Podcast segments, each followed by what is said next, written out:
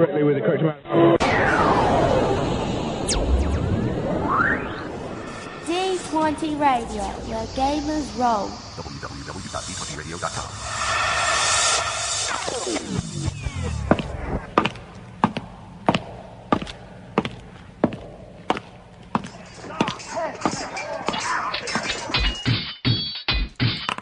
Roll for initiative.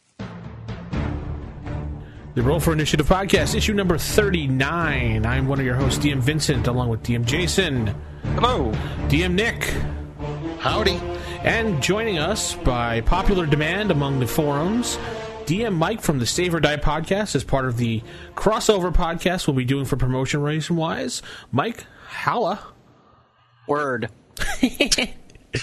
So we're 30 issues in now, and we're getting old.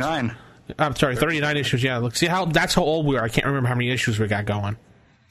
When did we become volume two in the issues? When we reboot or something? Or I wish I knew how that worked. yeah, I never knew how that worked. Usually, Yeah. I thought it. Uh, Usually it when was it comes year to vol- year. volume. Yeah, after a year.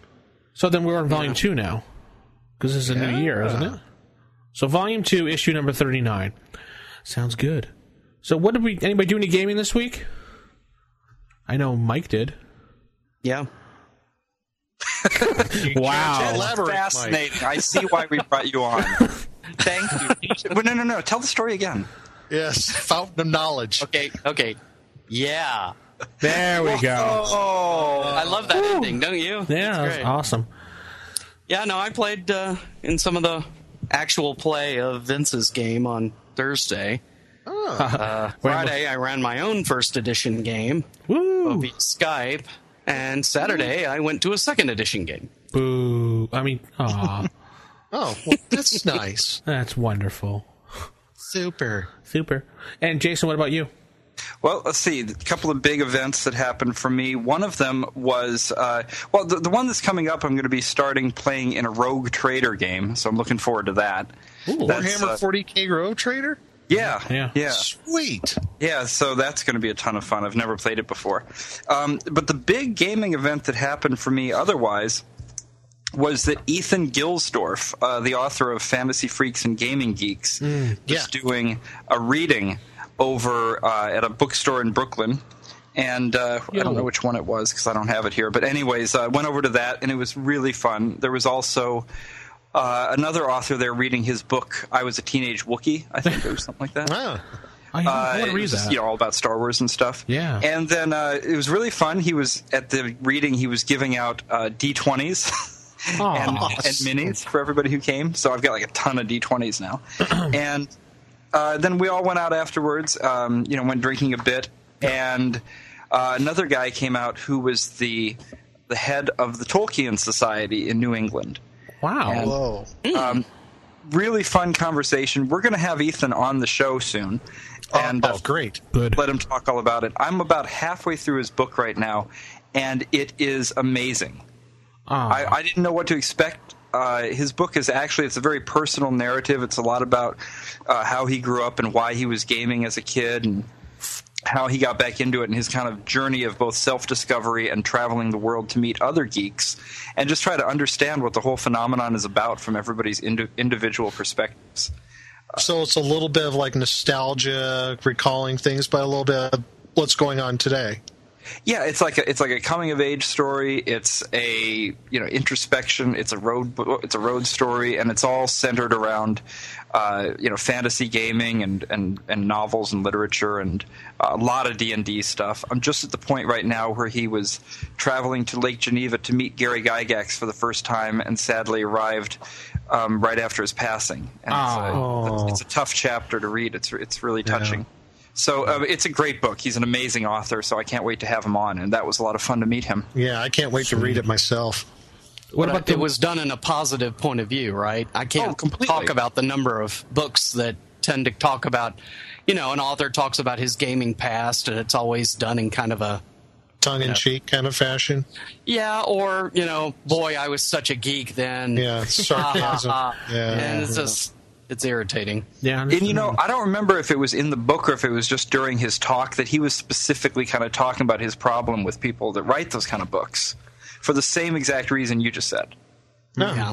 You know, it's really good. He's really examining, you know, what was it that really spoke to him personally about it and you know his his rediscovery of his love of the game and of the genre and the literature and uh, yeah it's a very positive thing i mean it really the hardest thing about it for me in reading this book is that every few pages i wanted to stop and make notes for my own darn book it's Yeah. just it makes you want to write your own it's great Cool.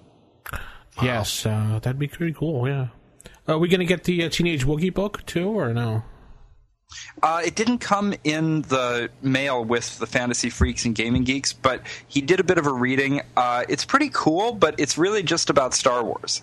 So I actually think what he ought to be doing is uh, we should point him over at the uh, uh, Order Six, Order Sixty Six. Yeah, well, those They guys should are really talk. definitely. Which is a wonderful podcast, part of the D20 Radio Network, which sponsors our show. Yes. Go check them out at d20radio.com. So, Nick, what have you been doing in gaming? Oh, I burned all my gaming books. All right, Nick. No, um, not Come really much. th- not really much this week, honestly. Uh, just doing a little work on more work on the new campaign. I think I talked about last time when we had our our last get together. But I think we're going to have our next meeting maybe before Christmas. I'm not sure. Generally, December is a really iffy month for us getting together. So uh, we'll we'll try to screw, squeeze in one game session there. If not, we'll wait until after New Year's and we'll get in there. We'll start the new campaign then. I'm really excited about it. So Cool.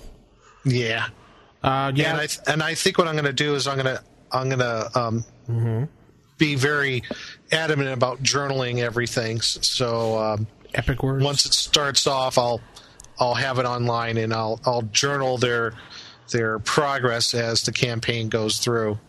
nice. Epicwords.com. Exactly on epicwords.com. You betcha. Wonderful site for that. Mm-hmm.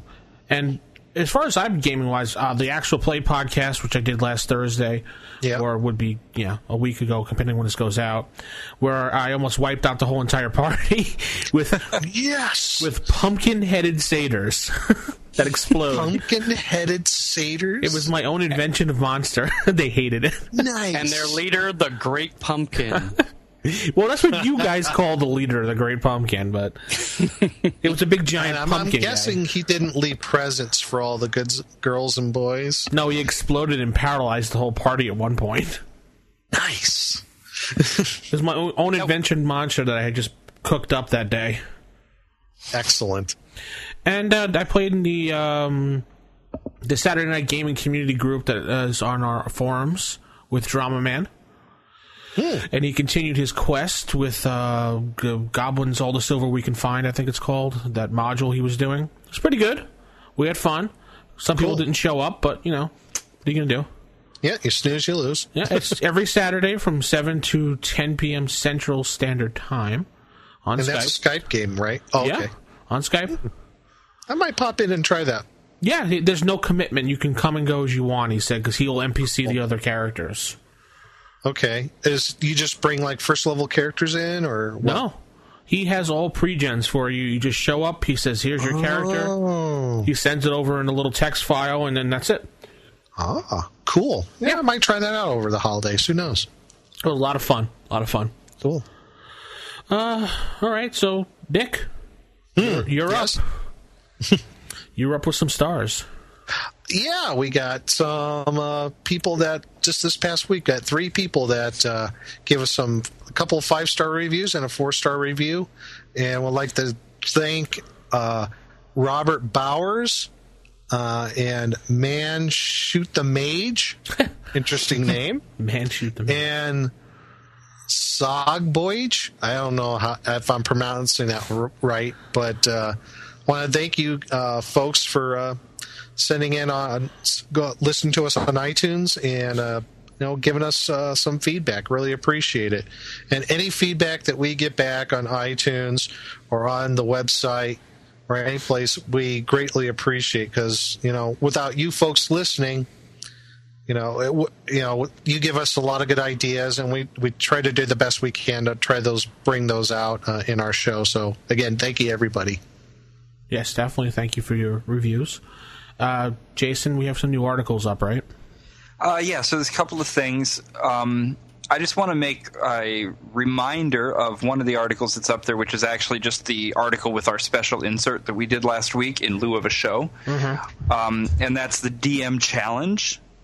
So I won't repeat what the challenge is. You can go. Anybody who's listening can go back and listen to it. And we've had a couple of people call in already with some good answers. Mm-hmm. Uh, so basically, go there. We've set up a scenario and asked people how would you referee the situation, and we're going to pick the best one or our favorite or whatever we pick, um, and play it on the air. So. Yeah, I'll even sweeten the pot a little bit that the winner gets to get his own custom title in the forums, which we can do. We can okay. give away a thousand Electrum pieces too. That's good. Well, you've got the Electrum pieces. You send them over. Yeah. Okay. I don't have. I'm all out. And that's Gary that's Gygax's cool. like favorite uh, uh, type of uh, coinage. You know. Nice. And if you want to call in, the reminder: the number 570-865-4210, the RFI hotline, right, Nick? Hotline, hotline. okay. And the other article that we've got up is uh, the latest plus two to save uh, from Todd Hughes, and this one is very appropriate for this week's some of the stuff we're talking about this week. Uh, it's called "Somebody Save Me," and in it, he's talking about the idea of how do you handle situations that aren't covered in the rules. Basically, um, mm. you know, mm. what do you do when you come up with something? For example, uh, he gives an example of somebody who's paralyzed with fear by something horrifying that they're seeing. Do you save versus horror? You know, and he starts talking a little bit about uh, things like the non-weapon proficiencies that showed up in the Wilderness Survival Guide, and uh, you know what he thinks of that. And I'll let you read to see what he thinks of that. Hmm, um, cool. So it's a really good article. It just uh, happens to fit very well in with our DM challenge and with some of what we're talking about later today. Um, cool. And then also, I just want to point out. oh I've mentioned before that Todd has a new module coming out. Uh, he still does, and the only reason it's not out is me. I'm the one that's making it late. So, uh, yeah, I keep miscounting the number of hours in a day, and uh, 23. This is. Oh, sorry. I thought it was 48. Oh, okay. So I'm going to send our OTUG after you. Yeah, right. So, anyways, um, it's a really good module, and I'm privileged to have read it ahead of everybody because I'm sitting here editing it. Uh, but it's awesome, and I can't wait to, to release that soon. Soon, I swear. And that's going to be a special uh, download for the uh, people who have the iPhone app, right? Uh, yeah, we'll have we'll have a PDF just for them. I mean, we're talking about how we might make it available in print and all those kind of things. We'll, I'll let you know when we know more. Okay, sounds like a plan. And oh yeah, there's an article on the deck of many dooms. I think that's by Buzz, PC Buzz. Yeah, didn't we talk about that last time? And it was up before. Was it? Oh, okay. Yeah, yeah, that article was up uh, for the last show. But it's a great article, so you, people should go and uh, leave a few comments on it. Let them know what you think. Not a problem. We have a plethora of articles. Yes. That's how many I counted, anyways. One plethora. One plethora. What exactly is a plethora? No, I'm kidding. Uh, hey, hey, hey, hey, hey. It's a family show. Yeah, I know. I had plethora once, got a shot, cleared it right up. Mike. All right. So let's uh, head over to uh, Sage Advice. Sage Advice. Okay, welcome to Sage Advice. So, of course, if you have uh, any Sage advice that you'd like to ask, you can always give us a call on our hotline. Hotline. And that number is 5708 oh, geez, Jason, 6542 10. All right, so let's start Nick out. Didn't sing. I know. All right, Sage Advice. Yeah, Sage Advice. Oh, sorry. Go ahead. Oh, okay. Let's see, where's the part where I edit things out on the fly? No. um, the uh, first thing that we've got in the Sage Advice is always our favorite way to be reached. We've got a letter. No, no, wow. he means, he means a real snail letter. mail. Snail Yes. mail. It came by air mail, actually, Flail Uh, snail mail? with It came a by uh, carrier pigeon. With a Garfield and Odie stamp. So beat that. Aw. That's awesome. However, this mysterious writer with the Garfield and Odie stamp has no return address and goes by a pseudonym. I hope. All right, so I'm going to uh, read this. First of all, it's it's on a huge piece of uh, tabloid-sized graph paper, mm-hmm. and on the back there is a map with a set of numbered rooms with 11 numbered rooms. Very mysterious because we don't know what the, is in those rooms. Uh, and there is an awful lot of pit traps on it. Uh, nice. I don't see any hidden writing, so I'll just read what is visible. Okay. Good day, sirs of RFI. I hope to appear quiet and sly. By writing in secret in colored pen, hoping twill reach your soundproof den. Twill. GFS is my name, a question I ask to players of this fine game. The men of AD&D are plentiful in power and fame, but answer me this.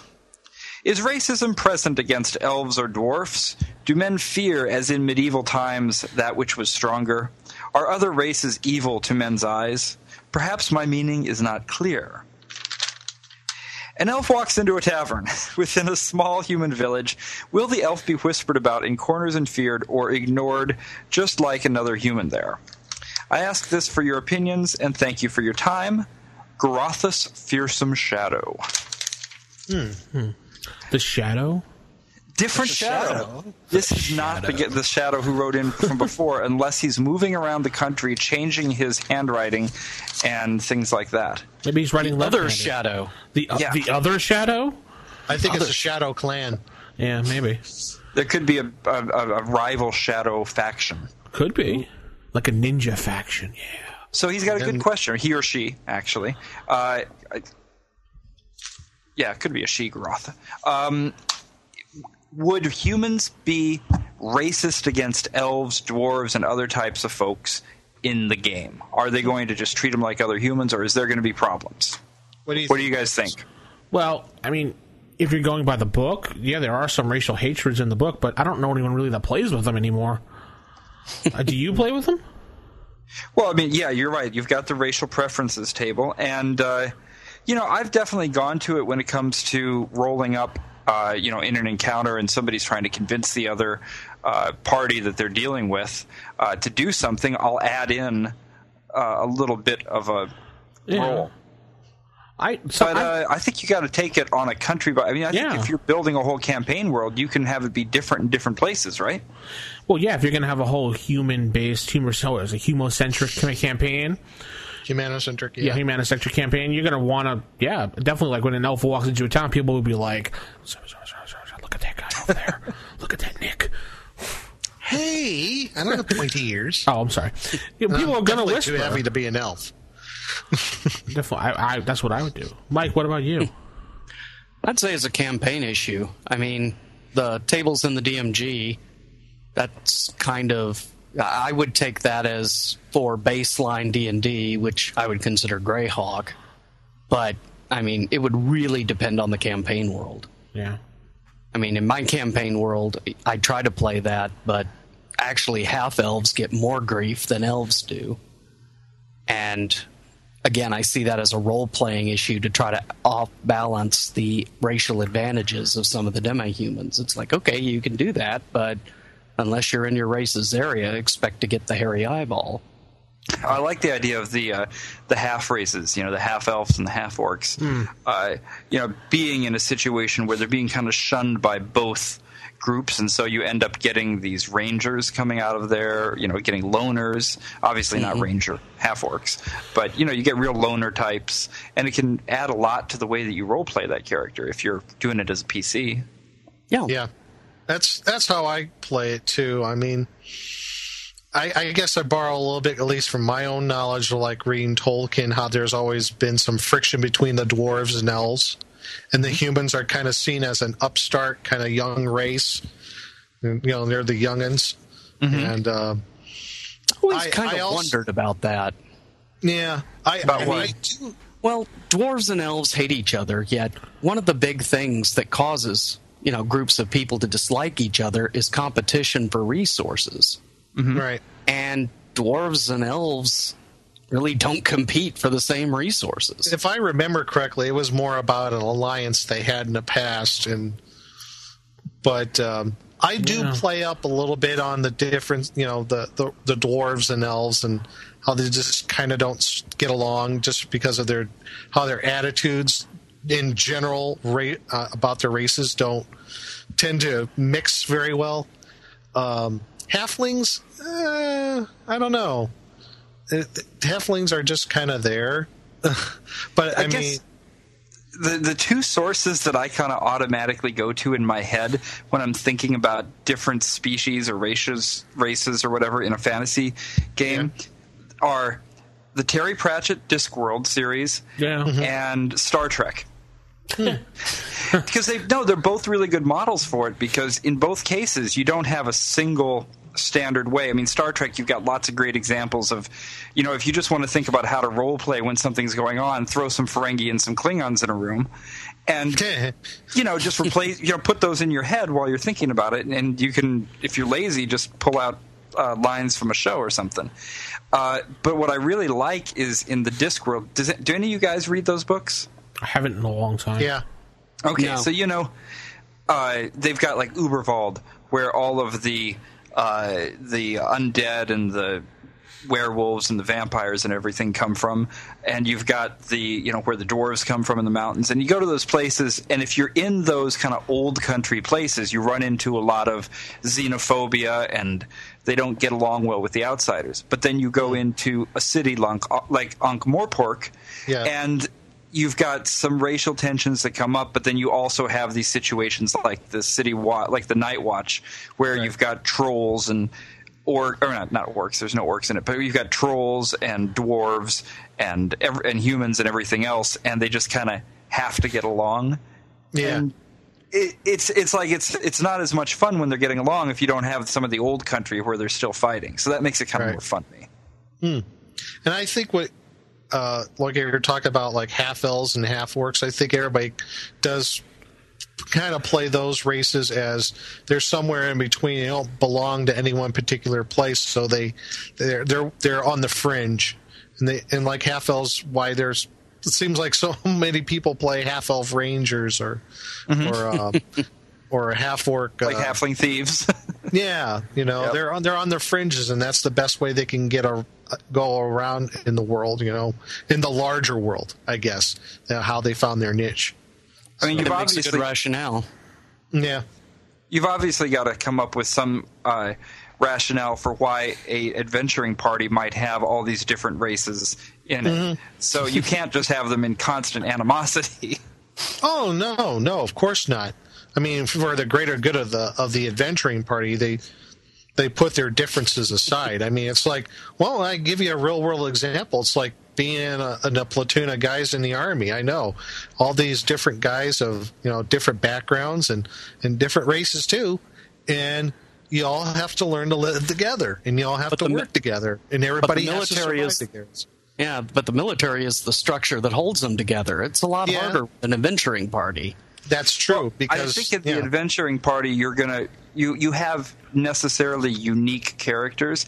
They're not going to be average or normal. So add that into the mix. If you're in a world where uh, dwarves are treated particularly bad, maybe this is the one dwarf and this is the one uh, elf that said, "Forget that. We're hanging out." yeah, yeah, you could have that absolutely. The Gimli Legolas kind of thing. Exactly. Yeah, exactly. Exactly. All right. Well, uh, all right. Well, we beat that one. So let's uh, let's go to the next.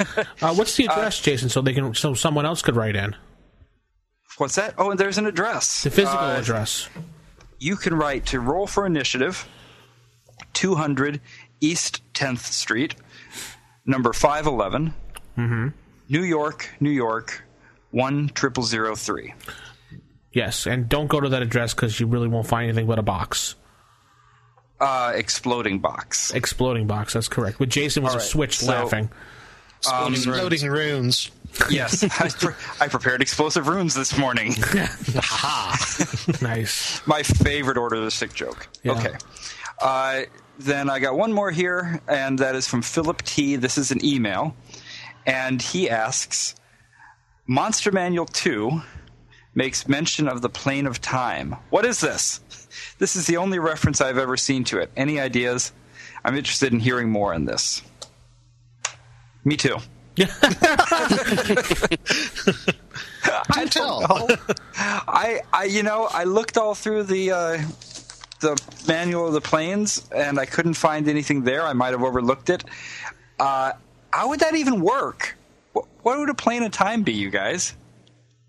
I imagine a completely flat, uh, featureless plane, and everything is on a, you know, look, looks like it's all gridded. I don't know why. I picture like a giant grid paper. Have you been getting ready for Tron or something? yeah. No. Tron Yeah, but I want to see the new film. Yeah. yeah, I don't yeah. know. Plane of Time. I don't know. Uh, Tom Baker hangs out there in his TARDIS. What? Ah, Doctor Who reference. There You're is a. Time Lord. There is a Time Lord in issue number sixty-five of Dragon magazine. Aha. That is an NPC class that somebody wrote up. So There you go, Vince. Shut up, Mike. What were I we guess, betting on? uh, no uh, Doctor Who references. Uh, he, they keep hitting me with Doctor Who references on Save or Die all the time and torture me with it. So, Oh, Listen, I. yeah. what a coinky dink. well, I mean, if I'm trying to envision the plane of time, it would be one in where the obviously we're talking about time as a dimension, something you can move through. So you'd have to have a plane where the three physical dimensions are somehow have have uh, that additional dimension. So you, I guess, maybe hold them still, You know- and you'd be moving back and forth through. You know what- Think of it as like sort of a big tunnel. Uh, you know, that you'd be moving back and forth through within know- there. But I can't even begin to imagine how to role play that. And I, I got a good example. I'm not. I got a good example. If my players tried to go there, I'd come up with some way that it doesn't work. Think of remember Star Trek Generations when they had the Nexus. No, I never saw that. Oh, okay. Well, it was, it was kind of like this thing that you can go into. You can go to any period or time of your life just by thinking about it. And you, Oh, The- yeah. the whole Nexus okay, like situation on, Star yeah, Trek on Generations. Star Trek Generations. yeah, the movie, the Nexus. It was called. Yeah, yeah, yeah, yeah. It was like a, Where a they plane. sort of killed Kirk. yeah, where they yeah. Oh my god, uh, and he died. Okay. Yeah. you could pretty much go wherever you want, anytime, no matter what, just by thinking about it. So maybe That would be trippy. yeah. Maybe you could use the plane of time as some sort of uh, stand-in for how time travel works in the game. You know, just say that's where you go through when the time travel occurs. Physical things stand still, except for when you're you know moving through time. So it's kind of like rewinding. You're running the little scrub knob on a on the editing deck on a video editing Yeah. deck. Maybe you know Well- do it like that. Yeah. It's funny because you're mentioning like traveling through time.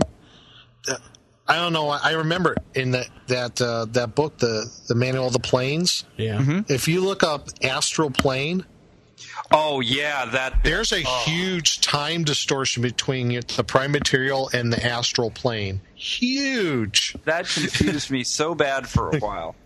Yeah, you can hang out there for a day and like decades pass on the prime material. Well, what I finally figured out was that the main idea behind that was to maybe put something there as a way of keeping it in stasis. Hmm.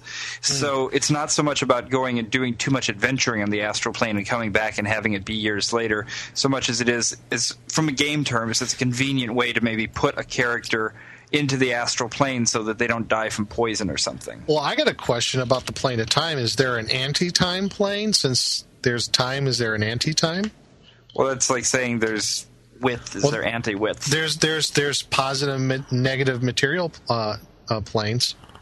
I, I, I, it'd be hard enough for me to put a plane of time into my I know game. it'd be. I, I I don't know how I'd do it either. It, it's Well, here's There's thing. not a so. In other words, to our to our listener, make it up. yeah. or if Jeff Yeah. Grubb is listening, write in. Yeah. You know what, Philip T? write Write, something. a good description of the plane of time, and we will consider it canon. There you go. Jason making canon. Uh oh. I can't make canon, No. but we'll, we'll we'll read it on the air. Yeah. I shot a cannon. Nice, Nick. As canon as anything in Dragon Magazine was. yes. There you go. There you go. Excellent. We are like the Dragon magazine of our time. Oh, Kim Mohan is going to have words with us. yeah. yeah, probably. Actually, I wish he would. Kim Mohan, come on our show. He doesn't All even right. play it or he doesn't even deal with anything with the industry, as far as I know. it's funny. I just friended him on Facebook the other day, too. Oh, cool. So I'll ask him to come on the show. Kim Mohan, come on our show. Yeah. Hi, Kim. All right. All right, so the next letter comes, email, I should say, comes from John. Hi, John. He says, Howdy, gents. Hmm. I was wondering what your take on the Wilderness Survival Guide or the Dungeoneering Survival Guide was. Do you use any of this info in your campaigns? Do you find any value in the non weapon proficiencies? No. They seem to be very rule heavy and just want to get all I just wanted to get all your takes on these books. Thanks all. I'm loving all your podcasts. Long live first edition! Sorry. Well, you know, I mean, some of this we're going to give our takes in a later segment on this show today. I think. So we're not So going to answer your email right now. Yeah.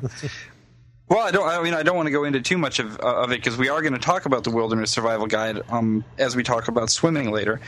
But uh, I, I think pick and choose if there's something in there that makes it easy. I treat them like Dragon magazines, basically. Yeah. You know, I'm not I'm not opposed to the fact that they exist, and I can go to them if I need uh, help in trying to figure out how to resolve a situation. But I don't consider them AD and D rules in the sense that uh, I don't consider them first edition rules.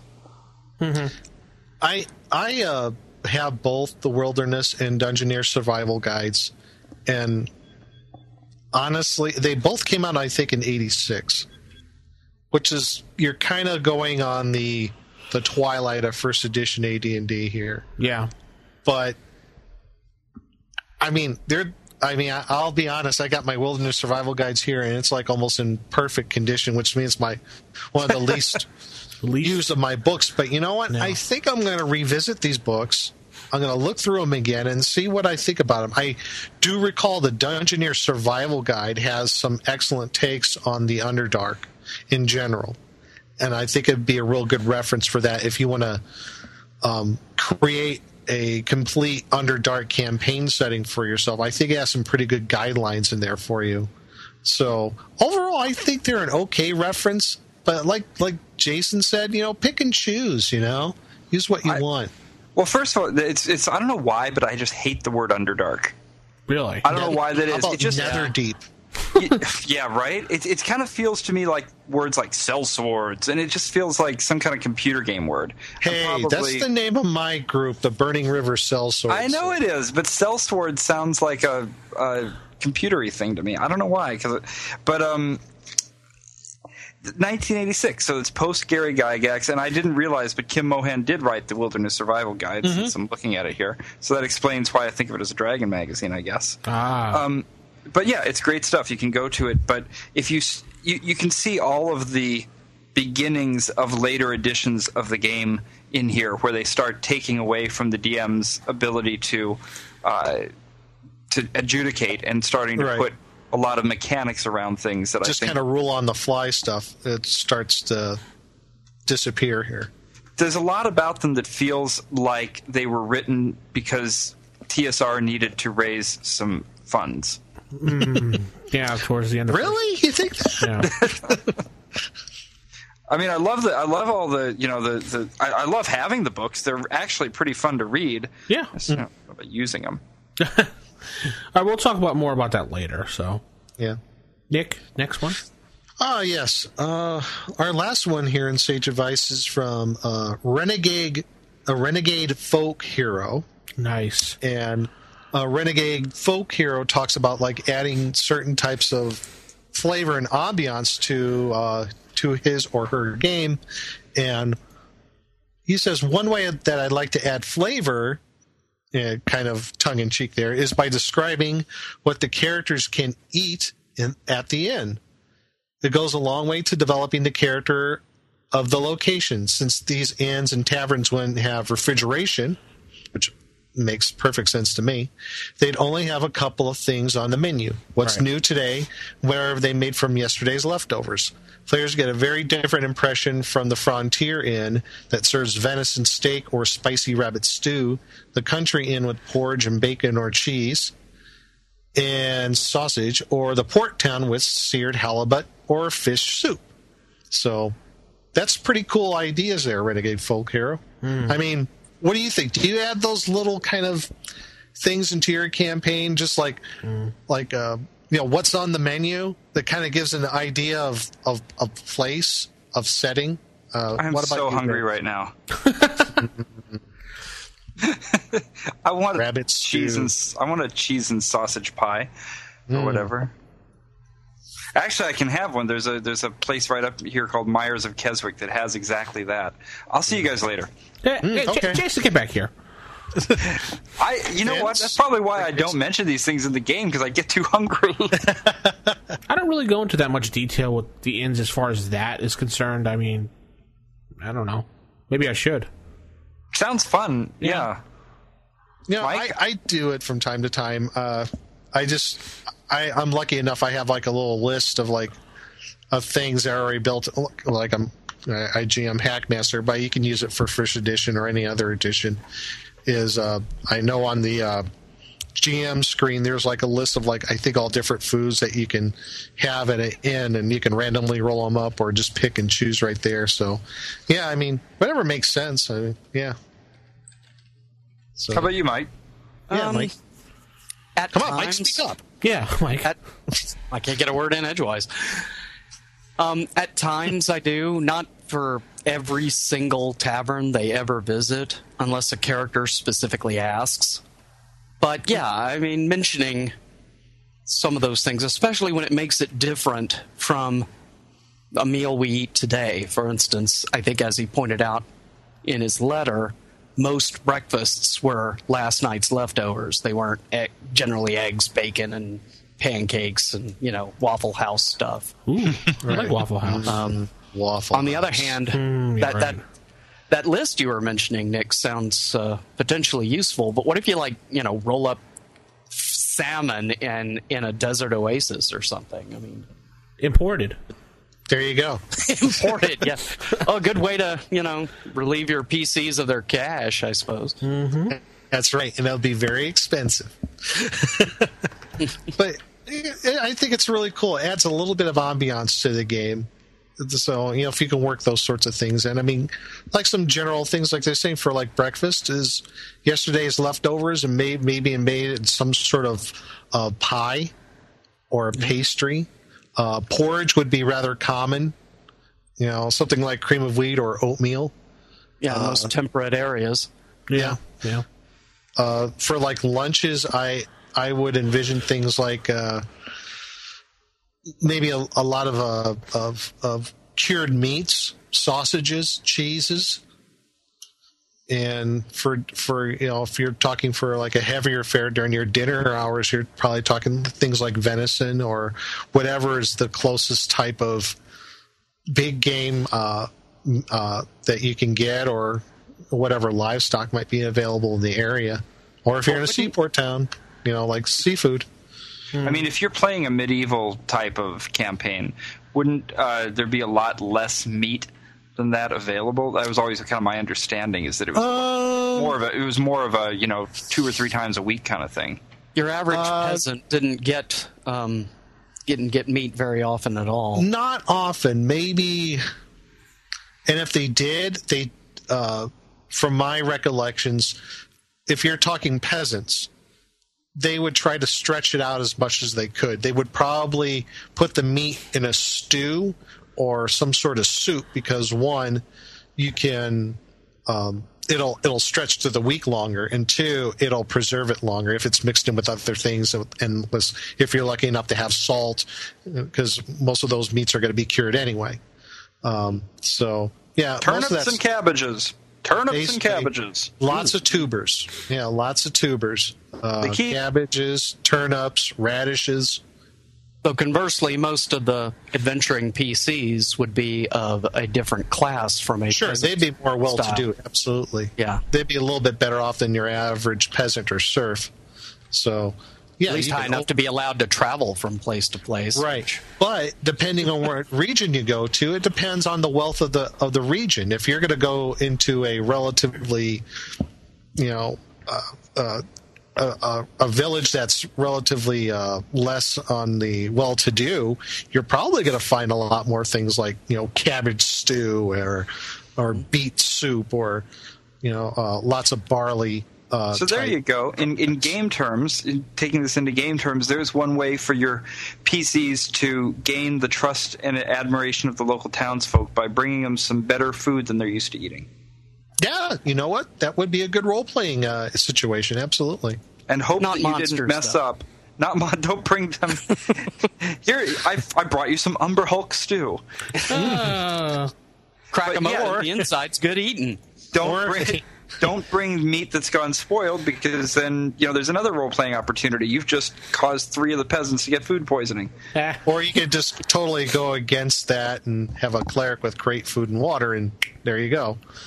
Ah, but that doesn't mean good food. yeah. Right. I mean, you know, basically creating something that may be nutritious, but hardly Tech enjoyable. role, yeah. Like the uh, what was it called? The Nutrimatic on the hitchhike on the Heart of Gold. Ah, yes. Um, okay, I also got four emails to the email box telling us where they heard about the show because you had asked last time, Jason. Oh, Nice, Uh, every one of them said found you on iTunes. very cool. Well, That was thanks iTunes. definitely. Most people I said they did just notice that when I went and searched for Dungeons and Dragons on iTunes the other day that we came up uh, in the top results, so that was nice. uh, one of them actually said we were featured on the front page, and that's how he saw us. Even better. and that's how it should be. That that's right. and actually, I have one question more. Uh, this is a late one from the show notes. Uh, Lon writes in and asks about training uh, and the cost of training, and he's wondering. Uh, he he kind of finds it a nuisance because in the middle of a dungeon, when someone levels up, they had to ri- race all the way back to town just so they could. Uh, That's right. level up. He said, "Is there a way you can get around this? I mean, could is there something you can do?" And I basically I told him that what you could do is you can give them the hit points for leveling up, but everything else wait until they get into town. I wouldn't even give them the hit points. No, No way. That's ki that's part of the point of first edition is that leveling doesn't go pop, and it's just, hey, I feel stronger. well, You know, you gotta you gotta go go do your go do your training. I would still give them the hit points at least. I mean, because that's not kind of a natural thing. No, Isn't the hit points fif- don't come from being stronger. They come from being better at dodging blows. Well, I would think being out on the wilderness by yourself or a dungeon fighting, that would consider you'd be doing the same thing as sitting standing in a training facility. No, it's to me, it's all it's all part of the same package. You need to, you want to level up. You go see your master or your mentor or your trainer or whatever method you have of doing it. Even if it's if you found a way to to train level up by yourself, you still have to put the time in. It's suddenly go to point and Barbarian counterpoint here on Roll for Initiative. That's why we. That's why Roll for Initiative is called Crossfire. I mean, Mike, give me a give me a, uh, a an OD and D perspective on this. Um, I always got the feeling from first edition. I, I don't use training because the idea of you know the barbarian having to go to barbarian school before he can use barbarian it's kind of lame. But I Pipe understand. down in the back, you. Yeah. yeah, I, Break that I magic was- item now. I was uh, I was uh, fortunately able to talk to Gary Gygax about this Uh-huh. um, when before his death. One of the things that and and and the damage to larger and smaller and man-sized creatures we had to talk about.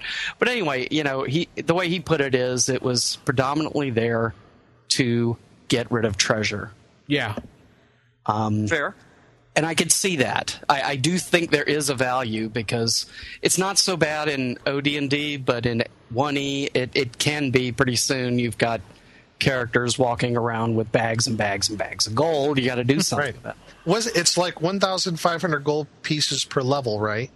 And it's so like if you go up the third level, it'd be 1,500 times three, and that's how much your training cost is. Correct? Is it the same for every class? Uh, it I believe so. We I w- thought it I don't know. I don't use it. we were we went over this in an earlier podcast because uh, I remember I found it in the book and Jason, you were like, "This is so cool! I should start using it." But it all depends on how you grade the player. So Oh, you're yeah. talking about the, you're talking about the grading of the player part. Yeah, yeah, yeah. but that increases the price for training. So so it's not it can't it, it might not be the same thing for everybody. So A know- reasonable compromise I heard about doing this once was that you can still advance if you don't train, but you don't advance until you get the XP to be in the middle of the level rather than at the beginning of the level. Yeah, actually, And I think if of- you had to use training, that would probably be a good way of doing it. yeah, Because you don't have to, but it encourages the players to, to invest in the I guess I kind of like it as as a way of um, grounding them back in whatever home base they have, keeping their relationships going with people out with NPCs outside of the party. To me, it adds an extra layer of um, kind of realism to the game, if that's Yeah. what you want to use. yeah. I've I've always used as a baseline GP value of fifteen hundred gold, you know, per uh, level number of the uh, of the uh, class that you're going up. Like you know, a fifth level fighter, you know, five times fifteen hundred, whatever that would may be, and uh, that's how many gold pieces that you need to spend when you go up to fifth level. So that's how I There always was an did it. article in Dragon 40, I think it was, uh, which basically gave a system that I try to use in my games, which is basically it, you get XP for monsters, but you only get XP for treasure when you spend it.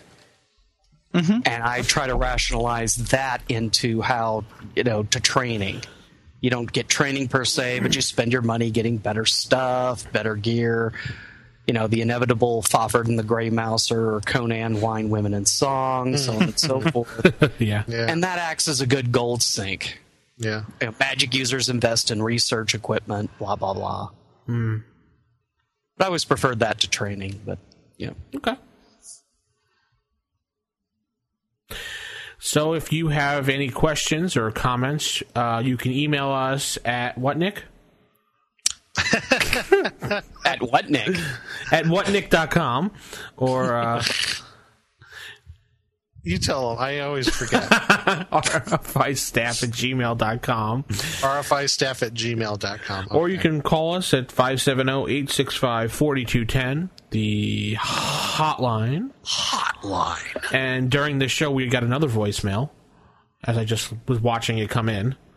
So we're, we got three people entering the contest now. Wow. Great. So give us a call. Let us know what's going on. Go to the website, rfipodcast.com, or go to Dragonsfoot. Comment there in the forums. We have a sub forum. We like to hear from you. And uh, let's head out of here into uh, Table Manners. Typical. Of all the evil creatures in the world, I like to find one with table manners.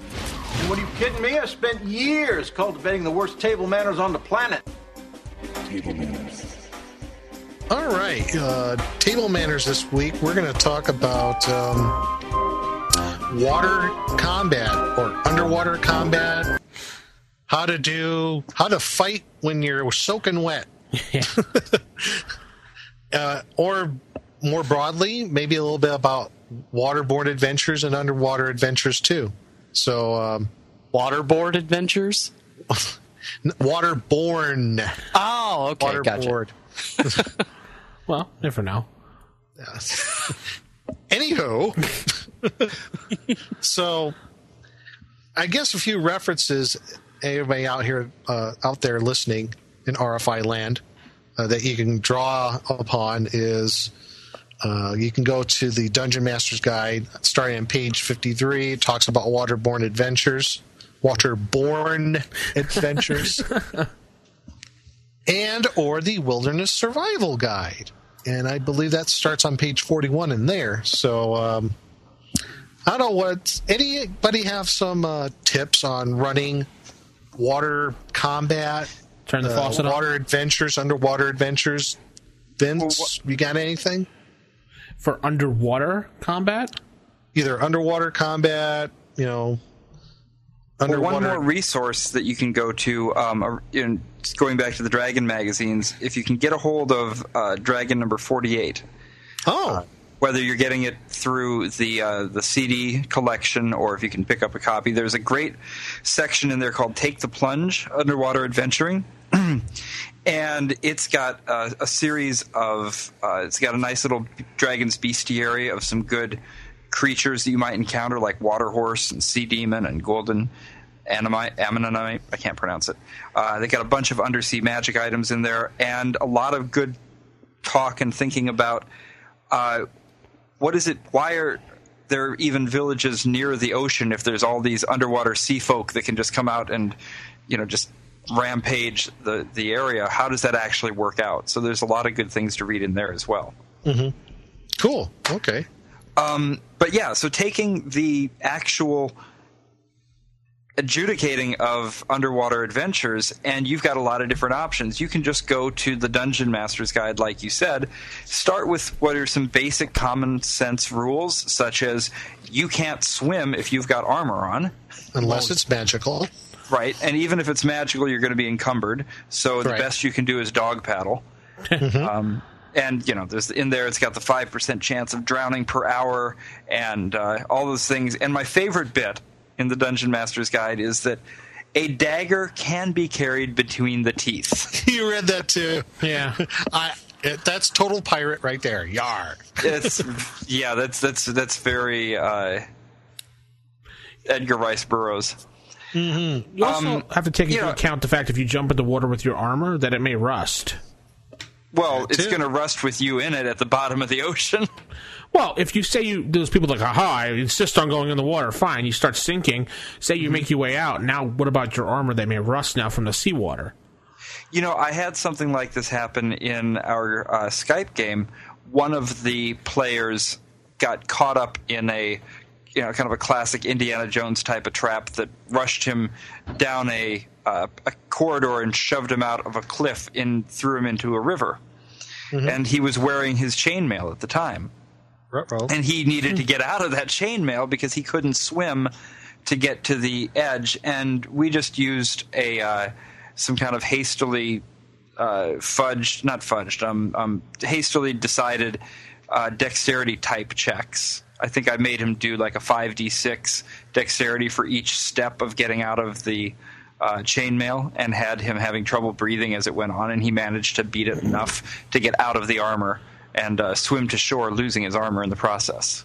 Oh, But then if you go to the Wilderness Survival Guide, then all of a sudden you got rules and you've got you know more things about that. And this goes to what uh, that one listener asked earlier, right? um, yeah. the, the the value of the wilderness and dungeoneer survival guides. Yeah. So all right, so I got a question for you guys right off the bat. If you're going to use the Wilderness Survival Guide, uh, 1st thing it says about swimming in there is you've got to have the non-weapon proficiency swimming. Right. What do you What do you think of that? Well, I don't really use non-weapon proficiencies, to be honest. So it's a I non-issue for you. Yeah.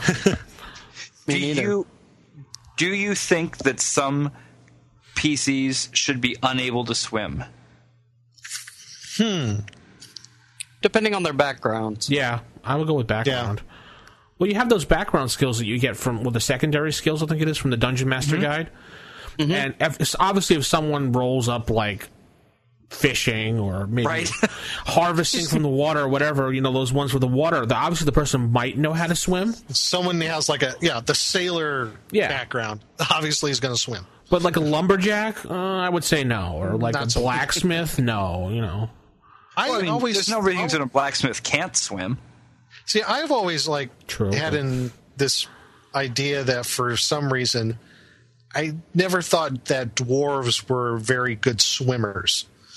I don't know why that is the case, but they, they, dwarves they're as a short. race. Yeah, I, I, I They're always short, as- they're dense bodily, their body is dense mass. I would think it would be very difficult for them to dog paddle for any extended amount of time. Yeah, I've always pictured Beards them get as a race. Yeah, I always pictured them as a race as not very good swimmers. So Well, I mean, Michael Phelps looks more like what you'd think of as an elf than a dwarf, I guess. true. You know, if you're going with those things. Yeah, I don't know. It probably doesn't say anywhere, but I think it makes perfect sense for you to decide in your game that a dwarf uh, might not be a good swimmer. Yeah. Well, why don't you do it in the beginning of your campaign if you know you're going to have water combat in your campaign or whatever, or ship to ship combat? Say when your players are making up characters, roll fifty percent, roll percentile. Let's see if your character knew how to swim in his life, or something like that. Yeah, or at least know how to dog paddle for goodness sake. Well, yeah, tread water, whatever. that goes uh, it it speaks well to the point of having your players come up with some backstory at the beginning of the campaign Well, yeah. Yeah. and it could just be if you look through the backstory and it makes sense like you said for this character to know how to swim then they can. And even if you're using the Wilderness Survival Guide and you're using the non weapon proficiencies, uh, making a player give up one of their proficiency slots for something that they could pretty reasonably just everybody in their town would know to, how to do doesn't make any sense. I'd give it to them if I even if I was using those Yeah. if it made sense with their background. Yeah. So then, all right. So so maybe you use proficiencies, maybe you don't. I don't like them either. Uh, the reason I just don't like them is because it starts turning it into a different type of a game, and uh, you know, rope use. Really, you need to roll for rope use. No. just Cheese making. Cheese making now that's I have important. seen the cheese making. And like, oh yeah, that that's brilliant. Yeah. but I'll tell you, here's here's the thing where I do art. like the Wilderness Survival Guide for this, um, and that's the endurance issue. Hmm. Because in the Dungeon Master's Guide, this idea that you've got a five percent chance of drowning per hour, it doesn't even say that it's cumulative. So I, I don't as much as a, you've, you're playing a hero and everything else. The idea that your character is just going to be out there swimming for 20 hours without any increased chance of drowning is not common sense. And if you're going to look for a way to, to figure it, I think that endurance is a pretty good one. So it says in here that you've got your swimming endurance, which is your total number of experience levels plus your constitution score. And that's the number of turns that the player can swim for. I mean, that the character can swim for. But where do levels play into it? Yeah. I got a 20 Um, level magic user, so I'm awesome at swimming. Yeah. Yeah, yeah, maybe that doesn't make as much sense. I mean, I, I get the idea that um, maybe a character that's more experienced has built up their endurance to a point. I don't know. Maybe you. I, I think a twentieth level anything should be better at things in general than a first level anything. True, but plus 20? Um, Well, it's it's an extra ten minutes for every level. Yeah. True. I mean, you can I've cut always- it off at some point. You maybe maybe you cut it off at eighth level. Yeah, because I've always otherwise you're just up used their- three extra hours. I've always just used the uh, the player character's con is how long Yeah. they could swim. You know, if you got a ten con, you could swim for ten turns. Yeah, and that's plenty of time. I mean, that's, That's plenty of time. An hour and a half or something like that. If you're not out of the water by then, yeah. yeah, and and the thing is, you don't start you don't start drowning right then anyway. So it actually says that you start having um, I forget where it is in here, but basically you you start having a chance of getting tired and drowning after you've reached your endurance level. And if you want to go really fast, it takes ninety percent off of your um, total endurance. So it, it's nice having that. I like having the uh, the speeds that are actually explained in here because I didn't know how fast people should swim uh, before looking in here, and it basically drops down to I think what like about you know a third of walking speed. Well, now I'm going to open up a big can of worms here. Yeah. And we're talking about unencumbered. Yeah. If you're encumbered, you're If not you're swimming. encumbered, it's you're you're going to factor in things. Does this person have a backpack full of gold, carrying a pole arm, and has a great helm on his head, and is wearing uh, scale mail? That character's drowning. That character is probably yeah, he's walking on the bottom at best. So If- So if he's got a a, a helm of underwater breathing, is it a helm or a ring Yeah. or whatever? It could be. Uh, yeah, walking on the bottom is as best as he's going to do. probably Drowning's the worst he's going to do. yeah. So I mean, the that issue of Dragon that I mentioned, one thing that One of was those really side good- effects of drowning is death, from what I heard. Yes. Yeah. Nice. Yeah. Um, that issue, and and I I don't have CPR in my campaign. I don't know about you. No. yeah you do. I've listened to your campaign. You have something similar to CPR, though. Yeah, they did they did bind some wounds. Um, It's dead. but but I. He's dead, Jim. If you go back to that issue of Dragon magazine, uh, what was kind of cool is they were talking about, you know, what would like the Sahuagin or however you pronounce it uh, actually be fighting? What would they actually be fighting with? Do they have metal? No, because it rusts. You know, so they're using a much more primitive. Um, what do you call it? Uh, uh, uh, technology. In, Well- in this article, he says they're basically it's sort of late Neolithic technology, and it just gets to the whole thing of what they were trying to do in the article was say why the uh, the sea folk who are so tough and vicious are not going to just overrun the people on the land. And one reason is they don't carry a lot of stuff with them. The most they're ever going to have them carrying is a net or a, a dagger or maybe some type of a spear or trident. Right. Um, good example on the Sahuagin because I did a few years back. I did that whole campaign, the uh, Salt Marsh series of modules, mm-hmm. which, on a side note, probably some of the best series ever done by TSRs, starting off a campaign by far. And um, you know, the Sahuagin is a good example of a race where they. That's how they're pronounced. It's pronounced Sahuagin. There's two ways. This- yeah. Is also right. Yeah. Didn't Jeff Sure. Grubb say it was Sahoygan? yeah, he did. See, there you go. We Sahuagin? knew about that. yeah. Sounds very Yiddish. that's how Jeff said it was. It's a Huygen. Sahuagin. He's It's like schmuck. Sheboygan, Sheboygan. Wisconsin.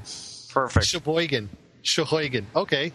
Oh, I just looked it up on Wikipedia and I'm seeing Jimmy Wales again. How about we'll just call them fishmen? There we go. So the fish people, Oh, the sea fish, devils. sea devils, the fish guys. Sags. Uh, wow. Watch the wording. hey, hey, hey. so uh, the sags were saying. So what I Screen how it was Guild. written in the in the module is like, for example, like the treasure that you would find, uh, you would find a lot of stuff that were um, obviously a lot of lot of gems, a uh, lot of uh, like uh, very rare kind of corals, seashells. Also, uh, if you find any coinage, a lot of it was either gold, electrum, or silver. So not a lot of other coinage, I guess. Uh, Well, and coins weapons? wouldn't really be worth much to the to the sea folk. Well, Where they- if where are they gonna put them? But they know it's a value of the people uh, on the land, and they can You use could it. still for, use it for decoration or jewelry or such. yeah, or you know, yeah, uh, they can. I don't know. Use it for trade for other races that deem it as valuable. Shiny. Sure, maybe You know, for them, humans like it, so if we get a big pile of it, they'll come, and we got lunch. that Yeah. makes- I didn't say there was any logic. No, I didn't say there was any good logic behind it, but but yeah, like the weapons, obviously, you know, tridents, uh, some sort of uh, spears or nothing- javelins. Uh, yeah, and this is going to the Dungeon Master's Guide. Nothing that you need to use to smash is going to work. The only thing, Yeah, no mass weapons.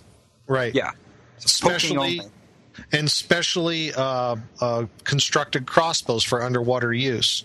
It's another. Yeah, how would that even work? Like I a harpoon? Yeah. yeah. I guess the corals are more like a harpoon type. Yeah. Yeah, I, I don't think that the crossbow. I mean, as much as I try to think about that, I don't know what type of material you're going to be able to make that keeps tensile strength when it's living permanently underwater. Bone. No, no, no. I'm talking No, like no, no. The, the cord, I think Right. he's talking about. right. Mm, Copper wire, maybe? I mean, it would, it Dry would seaweed? tarnish, but I just Doesn't matter. Doesn't matter. And a crossbow needs metal bar- parts to work properly. No. No. Yeah, I mean, sure. I mean, just Fish like gut. like Fish cuts. Is that what you said? You know what? It's irrelevant. Sorry, I'm it's, still it's thinking of the D&D. string. We're talking about we're talking about Yeah. a game with fairies and dragons in Yeah, it. we're trying- so, yeah. yeah, but it doesn't get rid of the laws of physics. Yeah, but you don't have to rationalize it. Just go with it. No, Yeah. cro- no crossbows underwater. Fine. Well, Your game, I'm, no making the t- I'm making the T-shirt, and I'm going to put that on the front and on the Yeah, back. I- it says "No Then I edged guess weapons for harpoons do not work underwater because that's Ooh. sorry, I, I got to back up Jason on that. I, I just, it's got to have some sort of ra- plausibility. Otherwise, you kind of lose something. Disconnecting mic. Uh, oh, sorry. I didn't really. there's disconnect. magic. Maybe it's magically enhanced. I don't know. Yeah. no, That's but that's valid. So Maybe a spell of some kind. yeah, that's a possibility. Maybe there's. I remember crossbow. in that. I remember in that. Um, Maintain crossbow. Now I remember in the Salt Marsh series, for example, they to like preserve certain things like uh, scrolls and uh, yeah, I was going to say, what does and things Magic like User's book do underwater? Um, there's like I, I think it's even in DMG too that you know there's like special resins that you can coat paper and other materials with that'll make it water resistant. Wax. Yeah, For a either short amount of time, yeah. Yeah. So there are some like things for players and for GMs to throw in there too. Bag of holding. So, uh, Well, a at lot of it comes down to what you want to have happen in your campaign. And in my Right. campaign, I prefer to think of underwater as not being a place of advanced uh, civilizations and technology, but a place where it's a very wilderness kind of thing. And those those sea folk that are down there, you know, they're they're living in a in a far less technological and civilized type of a world. What you're saying, Atlantis isn't civilized? Well, I mean, we're Atlantis is a real place. You can go there and you can check, obviously. Oh, yeah. But I go there all the time and I not check. talking Oh, yeah. the casino. Yeah, I'm not talking the casino, Jason. Yeah, no, I, I'm I'm saying that Comma, I city prefer of. in my campaign not to try to spend a lot of time twisting myself into logic puzzles, figuring out how to make a uh, spell a spell book stay dry and a crossbow work underwater. I prefer to just say they're attacking with spears. They're they're they're a very barbaric race. See, I don't see that at all because I see a lot of aquatic races. Like you have aquatic elves, you have the Kuo-toa, you have uh, the Merfolk, are obviously highly advanced races that live in underwater, and they have adapted in ways. So I, I just think the argument's invalid. I think they would have found ways and means right. over many years of using uh, either magic and uh, innovation to make certain weapons and objects to be uh, modified to use in an under, underwater setting. So, Sea monkeys build castles. oh, for, yeah, I'm going to side with Nick on yes, this one. the ever powerful sea monkey race. You know what? Fine. Mike, note this. Next actual play podcast, I'm going to have underwater pumpkin headed satire, satires that Yeah. shoot crossbows underwater now. Sweet. Yeah, you totally trumped my argument with the sea monkeys. You won it. Yeah. We'll See, be the on thing our is- gourd.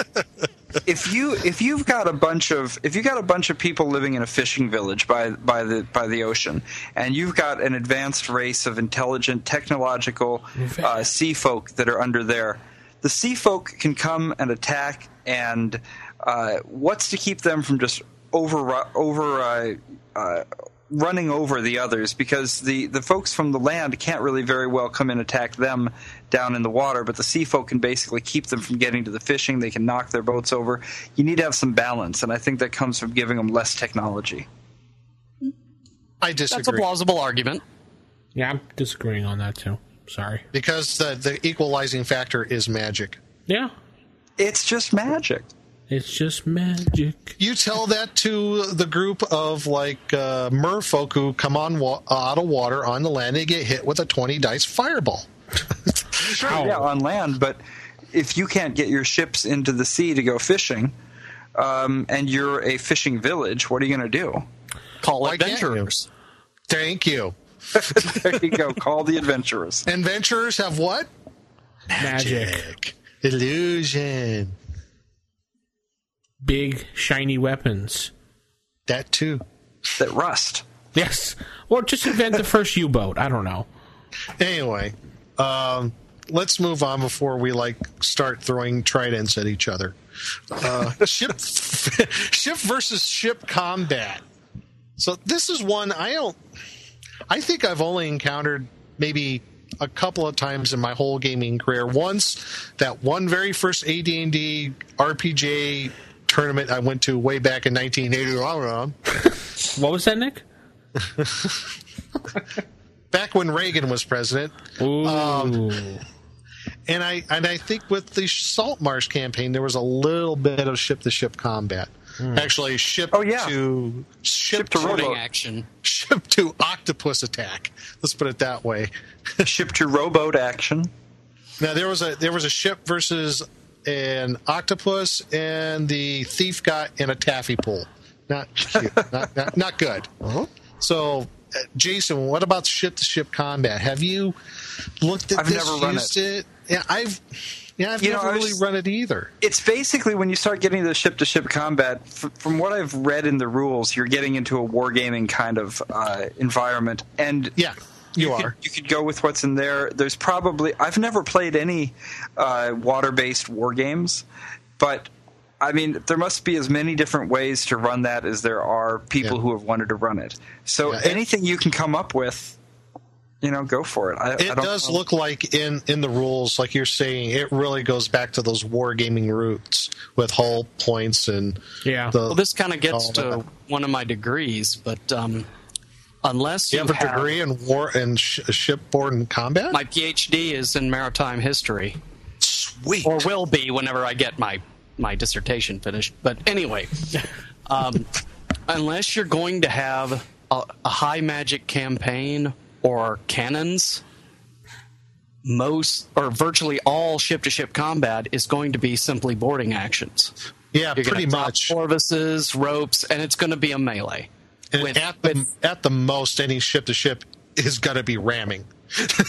Exactly. And then Yeah, you have to deal that. with the possibility because no ships, especially wooden ships, don't sink immediately.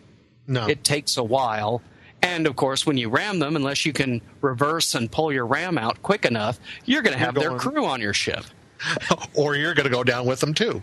That too. Yes. so, So did ramming act, was that actually a common tactic? oh Yes. yeah, the Greeks were really good at it. Especially when they ram you and they like toss Greek fire onto your ship. Okay, so there we go, you guys. Greek fire and and the the big mirror that they tried to do in MythBusters. Give me your take on those. The big mirror.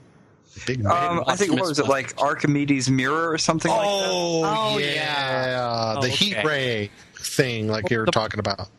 Well, the problem No. with Greek fire, as with any fire, is your ship is just as flammable. I mean, there's so much tar being used to seal Yeah. leaks and such that y- you got to be very careful. It's going to be very difficult to just burn the enemy. Hmm. Unless, of course, you've got something like the Greek with uh, with the bronze uh, dragon heads Yeah. Right. I mean, front, specifically with with uh, billows to spray, because then you've got the metal mounting around it to theoretically prevent it from setting your. and if you maybe if you treated your ship with a real heavy duty lacquer that is flame resistant, but even then, there's no guarantees. So, yeah, and Greek is fire, water tends to just spread it. So Yeah, exactly. sand or or urine to to put it out. pee. Okay. Yeah, But then again, Collected here ba- we're taking collected buckets for a battle. they, but taking it to the next level, what kind of trumps all of this is again magic.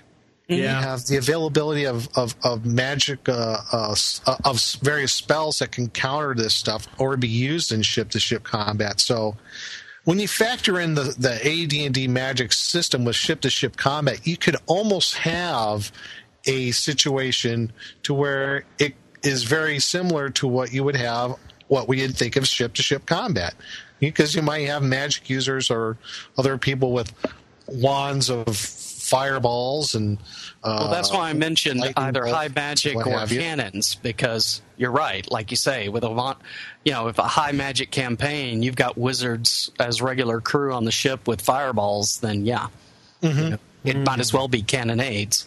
Yeah it, it's it puts it into a whole new dimension but historically speaking yeah it, it was yeah i mean ship to ship combat very rare like you were saying So here's one for a question for you with high magic and ship to ship combat and things like that. Because I've definitely had players try this before and I didn't know what to do really. Um, you're going to try to use a spell that affects a certain amount of water, and if they've got a high enough level to, to, to make it enough, you know, whether it's uh, freezing it or turning it into a gaseous form or just dispel water, um, what do you do? oh Depends on what they're do- trying to do with it. I mean, I'm just wondering, have you run into situations where I was trying to look up the spell quickly, what I was thinking of that would freeze a large amount of water? I mean, dispel I- water I've- is like, My wife uh, once had her character use a co- uh, a wand of frost or use That a cone of it. cold, basically, to Ooh, freeze the back ship. Yeah. But of course, ice is buoyant too. So you know, That's if you're true. trying to sink them, now you can freeze up their rudder or the oars to prevent Mm-hmm. them perhaps from chasing you, but it's not going to sink it. Well, what about um, okay? Let's say create water. Uh, if you can create enough of it inside the ship itself to change its buoyancy. Yeah. That could be a factor, definitely. Well, my Especially trouble is I don't know how ship buoyancy works. Um, I, I I don't know enough about it to to make a you could- decision on the fly. if you could create enough water inside to overload the bilges, yeah, you could. I mean, Oh, it wouldn't sure. completely sink, but basically it would ride You very low capsize water, it. and you wouldn't be going anywhere in it. Yeah, you could at least make the ship to the point to where it's it's going to capsize and What, okay, what are bilges? Maneuver does that- barrel. What are bilges? How does that work? Bilges are trenches inside the hold, which are hmm. basically cut there so that any leaks, the water collects into those areas, and it's kind of like a, it's almost like a gutter on a roof. Yeah. Yeah, and but it's so to compensate for them. small leaks and you know keep water from getting directly into the woodwork until you have a chance to get over there and get it. Get yeah. the- Basically, it channels the water into an area to where it will not, hopefully, not affect the ship. Yeah, cu- yeah, because it's spread out evenly because of the because of the railing. Right. Oh, okay. I just found the spell I was thinking of. This is what it was. It was Otiluke's Freezing Sphere, Oh, that's a nasty one. which actually creates a globe of matter at Absolute, zero. absolute zero. Which okay, back to the physics. I think don't we even- talked about this once before. Didn't we? I mean, Yeah. just absolute zero can't even exist. But let's pretend it could. What do you do with the physics on that one when you put it next to a ship? well, that wor- it's magic. We're not You worried drag about around that. a black hole and spheres of annihilation. Why not? Yeah, sure. What the heck? We'll let them exist for that reason. but what do you do with it? What the freezing sphere or the? Well, I mean, if somebody, well, no, the freezing sphere. I mean, if you create a uh, sphere of absolute zero, um, I mean, I think that that could have some effects on the integrity of the hull itself, couldn't it? Oh yeah. Well, if you hit absolute zero, then you're going to have matter shattering, particularly Yeah. even wood. Yeah, and I mean, there's other spells that could have effects on a ship. Like I was just looking one up now, part water. Um, so if you part the water enough, it would be sort of like hitting a massive wave because the ship would drop a certain Yeah, amount. it would. So I don't know what the rules are around AD&D as far as what happens when you he- enter a, a huge storm and the ship starts getting tossed side to side. How does that affect its hull points and things like that? Or how about if you take an illusionist and get the illusion of the ship sinking? Oh, oh gee, yeah. Does everybody yeah, have to get the crew it? to leave. Well, yeah, you probably would do a massive save for people, but still, that's still many people jumping off the ship too. Uh huh. So Nothing why- else that causes chaos because Yeah. everybody's going, well, it doesn't look like it's sinking, but Yeah, do I really want to hang around? Well, I guess this is like where we're getting into what spells would have odd effects uh, in a water combat or waterborne campaign. So Luckily, that, those are some good examples. One of the things that I'm I disagree with in the DMG that says they would not function underwater is uh, animal sun- summoning. I think it would work. You would just summon aquatic animals. you would be like Aquaman, the lamest comic book hero ever, but Hey, he's sensitive to that. Watch it, pal. I don't care. He's Aqua. I don't know. I like the uh, I like the the hero Human Man from Tom the Dancing Human- Bug. Yes, he has the speed of a single man. Nice. Anywho, But I just think animal summoning probably a would reason work. animal summoning is doesn't work other than just the fact that the animals aren't there. Well, oh, I'm sorry. There's no whales and fish and No, I don't know. I'm actually trying to look it up right now and see if it makes No. any sense to me. I, I I would think it would work. I don't know why. I mean, I would think it would work too. Yeah, I mean whales and why yeah. couldn't you summon like a, a school of barracuda? You'd think so, Well, right? unless it That would- specifically just summons mammals. Even then, you could get dolphins and whales. Dolphins and whales, uh, seals, uh, otters. I don't know. It's annoying. It doesn't. I don't see what the material component is for it. It might just be one of those things where the the somatic. You could say that maybe the somatics are not as easy to do when you're underwater or something like that. Wow. Well, definitely call woodland beings. I can understand why that one doesn't Yeah. work. yeah, that wouldn't work. Um, wall of fire. That makes Yeah. sense. Um, Obviously, don't know. I'm not fireball sure it wouldn't was- work. Yeah, fireball. I mean, these are underwater, of course, not you know from from the surface. But um, Lightning meteor bolt. swarm. What about lightning bolt underwater? Lightning bolt. Oh, it does. There's it. Oh, it'll work all right. it'll work. But the problem is, it works as a fireball, uh, and it discharges, takes the form of a two-inch radius sphere, so twenty feet, centering on the point where the stroke would originate, where the spell cast above water, where the cast spell above water. So not good. No. Yeah, I mean, I, I, I my physics are pretty lousy, but I would assume that electrical conductivity dissipates underwater at a certain point. Otherwise, every time you dropped a toaster in the It ocean, does. the whole place Um, would go. but Seawater is an excellent conductor. Yeah. Trust me So- on this. Luckily, I've never tested that theory personally. I don't want to know, Nick. I was an electronics and electrical technician in the Navy, and that's just one of those things. Conductivity. Uh, now, pure water in itself is not a very conductor, but like seawater or lake water that's not filtered or anything like that is an excellent conductor of electricity hmm. because of all the impurities. Okay, cool. Like adventurers. That too. So, what other spells do we have that have some odd effects underwater? You think? Mm. Well, I mean, the list the list is in here. It's it pirate anything. A lot of things to do with fire. Um, when you're talking about weather, it's a pretty common sense thing, except for you know what you just pointed out about animal summoning, which, um, like you said, you should be able to at least summon. Uh, what do you call those things? Whales, right? So- Whales, yeah. um, and speak with plants. uh, You know, why wouldn't that work? Why can't you talk to the to the seaweed? Because I know. what is seaweed going to really tell you? What's, What's a it plant gonna- going to really tell you? Glub glub. Oh. It's very wet down here. Right. You know what? There's another good one. Um, Dragon magazine uh, that I found. It was like 36, 32. Uh, there was a section in there on megaflora, and uh, the Sounds like a transformer. yeah right. The, the author came up with this idea for megaflora, which Wow. basically look like underwater evergreen trees, and produce oxygen and create these sort of bubbles of air uh, near the edge. Basically, as a way to create some more opportunity for underwater adventuring for low-level characters. Um, and then, what do you do when you're, you know, in this big oxygen bubble, and how that can affect uh, your health as you breathe pure oxygen and light a torch? Uh, but yeah, so the megaflora are in issue 32, so that's a pretty interesting underwater plant that could help a lot you of aquatic monsters in the monster manual that don't get much use. Whoa. That's true. Yeah. I mean, we just don't spend enough time underwater. You're talking about the water bubbles. I was thinking about those uh, aquatic spiders who actually make lairs. They web up a air bubble. Remind me, where where are they at? I I don't remember them.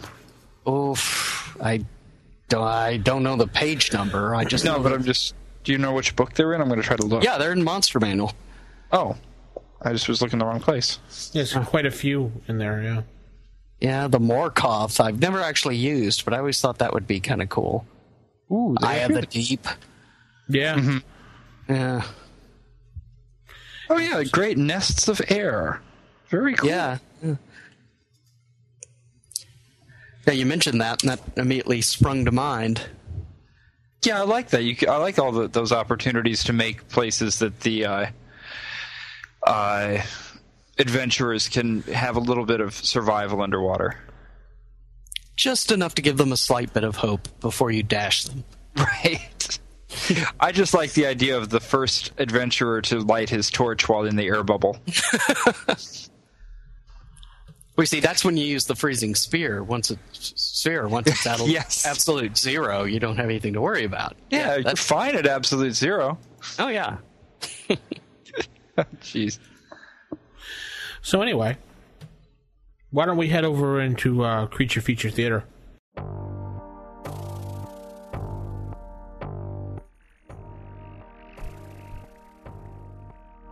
Creature, creature, feature, feature, theater, theater, theater.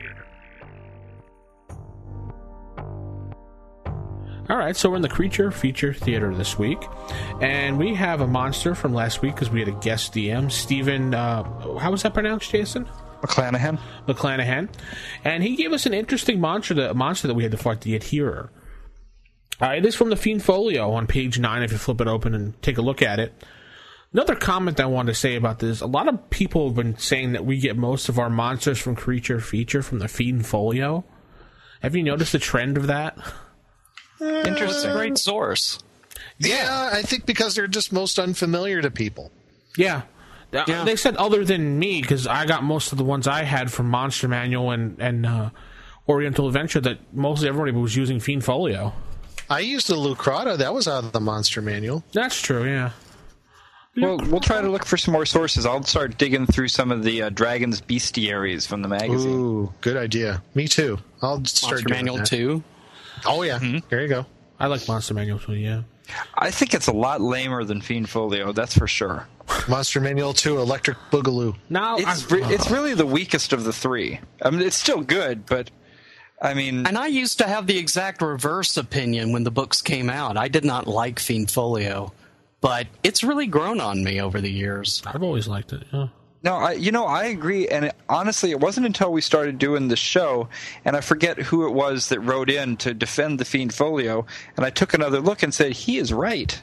There's some good stuff in there. Didn't Todd write a big long article on the Fiend Folio? That's Yeah, what- that's, that's But I mean, yeah. the Monster Manual two has an entire half page devoted to a cat. Wow. Yeah, The house cat gets half a page.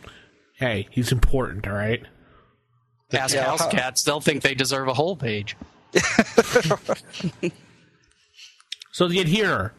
yes. Uh, Jason, what do you think overall of the monster, the Adherer? Oh, the is great because it it you, you start out and you're you think it's a completely different thing first of all because it looks like a zombie or I mean a, a mummy, um, and they're not that tough until you realize that they've got your sword. Give it back. Give it back. Yeah. Give my sword back. As Yeah, I they're found they're out. they're frustrating. I love them. Yeah. Yeah, the ability to steal your weapon away as you try to attack and slash them, and I was really surprised at that at first. I was like, "Oh yeah," ah, and then once we Nick's like, "I know what it was," I started getting an idea of what it was, and Yeah. Well, this is one of those creatures I would like to use in conjunction with something else for some reason. really, It, it just, it just, it Like seems mummies? like. Yeah, mix them with some regular mummies and see what happens. You know, Well, I, think imagine that would them. be really good. well, especially if they bump into each other. Matt had a good one there. Uh, Producer Matt said, envisioning an unarmed Mike, uh, mon- Mike, yeah, sorry, Mike, Hey. an unarmed monk fighting an adherer, oh, or That would be tough. yeah, that sticky situation. Boom, had to land that one. Oh, I, I would expect the adherers to usually be uh, in some sort of spider-like situation because they're they're um, they're very. I don't know if they're related to spiders or spider aligned, but I would expect them like in a temple of you know Lolth or whatever. that's a good point. I could see that too. What about taking it here and then and here that went through like a treasure room? Think about that, and he had all the gold attached to him. Rolling through there and Yeah, roll him through the treasure room, then have him come towards the players. I mean, wouldn't you wanna? Wouldn't that be a good idea to do that to taunt players for gold? it's a gold golem. Yeah, Well, the cool thing about the adherers is they can decide what they want to keep on and what they don't want to by the secretions of those fluids. So they could intentionally do it, or just it, it gives them a really good way to hide, to camouflage themselves in anything. The way that Stephen had them, hmm. you know, in those things that looked like ghillie suits, but actually turned out to just be junk stuck all over them. I like the fact that they couldn't swim either, so I was happy about that. That's helpful. Yeah, they plummeted to their death in the water, and that fact that you threw those rocks on it with the knock spell that was that was really inventive. I like that idea. Well, it was good of him for DMing to let that work. So. That's that's the thing. I, you know, I didn't know what a knock spell should really do, so that No, worked out. Like we always say, I mean, if you find something inventive with a spell, I mean, and it surprises the DM, I would do it. Well, and that's one of the prime reasons that I play tabletop RPGs rather than computer RPGs because you can actually be inventive and try something out. Yeah, and you taking a knock spell, not knowing exactly how it should have been used, and using it on those rocks was very inventive. And to be honest, I would have had just as much fun if we had spent the next 30 minutes arguing about it. Because you like arguing over things like that. well, that's you know that's part of the fun for me about the game or any of the games is that it's fun to sit down and try to figure. Wait a minute, how would that work? You know, I, I, I like it. So yeah, but I don't know. I, I don't want to sit there spending thirty minutes rationalizing how something works. Just do it. no, but you got but you got to admit that's a, for a lot of people that's a big part of the fun is is the uh, trying to sort out the rules that aren't there. I, I don't know. I guess I'm more part of the uh, the OD uh, rationale with Mike over there, but just go with it, man. Roll a dice. Go with it. The whole well, Frank. What I tend to do is if the players go, well, how did they do that? They shouldn't be able to do that. Rather than try to rationalize it, I go, yes, that is odd, isn't it? yeah. and let them figure it out. I like Frank Mentzer's idea. Just sit back, man. Roll a d6. so that just do it that way. Anything else we could say about this creature, really? Yeah, this stuff sticks to him. Yeah. All right. Well, no, it was it was a lot of fun. They're great. They're great uh, monster to run up run up against, and I hope that we have more guest DMs coming on because that was a lot of fun. Stephen was really good. Yeah, if you want to guest DM and you have a really good Skype connection and uh, good sound, quants, uh, blah, blah, blah, good quality of sound, a good um, Quonset hut. Yeah, that too. Give us a uh, email at rfistaff at gmail.com and write us in and tell us, and we'll talk to you. Or hit us up on Facebook because we can always use that. Yep. And let's head into our last, uh, almost last segment of the night Dragon's Horde.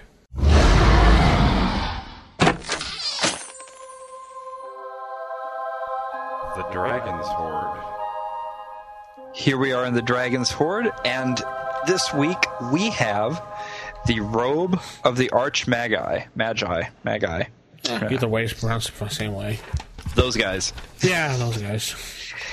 So uh, this is a magic item that gives away a bit of its uh, identity at first glance by looking at the color. It's, this robe comes in colors. It comes in white, gray, and black, and those go with alignments. Can anybody guess which one is gray? Neutral. Yes. Um, so first of all, I mean, I think that you should uh, be able to have these maybe come in some other colors so that experienced players don't just get it right away. Um, but it's a pretty um, great thing for a magic user certainly to get because it gives you an armor equal to armor class 5 right off the bat, uh, 5% magic resistance, adds plus 1 to your saving throw, and when you cast uh, certain spells that are in, involved in controlling others, things like Charm Monster and Hold Person, Suggestion, and such. Wow. Uh, it reduces your opponent's magic resistance and/or saving throws by twenty percent. You know, so it makes it a lot easier to uh, use some of those spells. You know what I like about it is that when you put it on, it determines what color it should be. So it can kind of trick like uh, a wizard, a magic user to put it on, and then mm-hmm. it'll be then you the DM is supposed to determine which one it is, and if mm-hmm. he's evil and he gets a good one, he takes damage for it. Yeah, that's the uh, so if if the evil wizard puts on the white robe, or if the good wizard puts on the black one, they'll get it's pretty amazing amount of. yeah. 11d4 plus 7 hit points of damage, lose 18 to 51,000 experience points.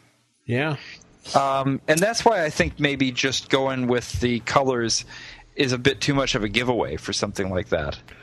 Well, yeah, but that's why they said it usually normally appears as white, and then.